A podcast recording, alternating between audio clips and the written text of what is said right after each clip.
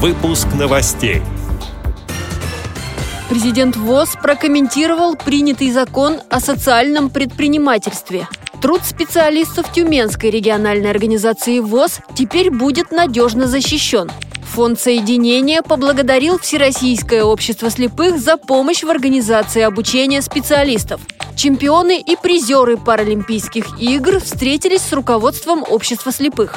Далее об этом подробнее в студии Анастасия Худякова. Здравствуйте!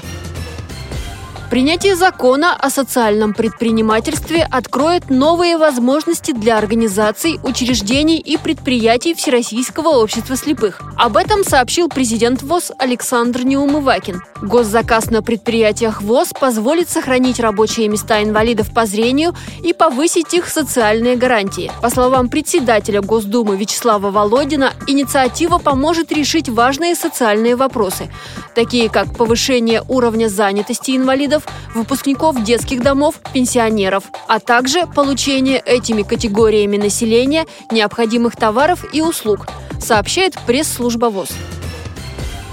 Труд специалистов Тюменской региональной организации ВОЗ теперь будет надежно защищен, передает общественный корреспондент филиала «Радио ВОЗ» в Тюмени Ирина Алиева. Две представительницы региональной организации ВОЗ Юлия Бушнева и Анастасия Кохан прошли обучение в Тюменском научно-образовательном центре социально-экономических технологий по программе «Специалист по охране труда». Занятия длились полтора месяца.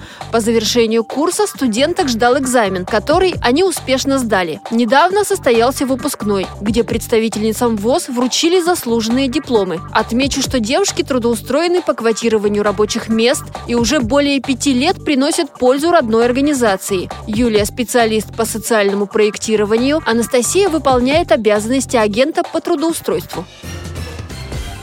Фонд соединения поблагодарил Всероссийское общество слепых и санаторий ВОЗ «Солнечный берег» за помощь в организации обучения специалистов по работе с детьми с нарушениями слуха и зрения. В Геленджике на базе этого санатория проходила летняя школа Фонда поддержки слепоглухих соединения. Там обучали специалистов, которые хотят работать или уже работают с детьми с множественными нарушениями. Также на этой встрече рассказали, как можно помочь родителям в физической и психологической реабилитации реабилитации слепоглухих детей, сообщает пресс-служба общества. В офисе Всероссийского общества слепых состоялась встреча чемпионов и призеров Паралимпийских игр с председателем исполкома, первым вице-президентом Паралимпийского комитета России Павлом Рожковым и президентом ВОЗ Александром Неумывакиным. Обсуждали вопросы развития спорта слепых в стране, подготовку сборных команд к международным соревнованиям с целью завоевания квот на предстоящие 16-е Паралимпийские летние игры 2020 года в Токио, сообщает пресс-служба Паралимпийского комитета России. Эти и другие новости вы можете найти на сайте Радио ВОЗ. Мы будем рады рассказать о событиях в вашем регионе. Пишите нам по адресу новости собака ру. Всего доброго и до встречи!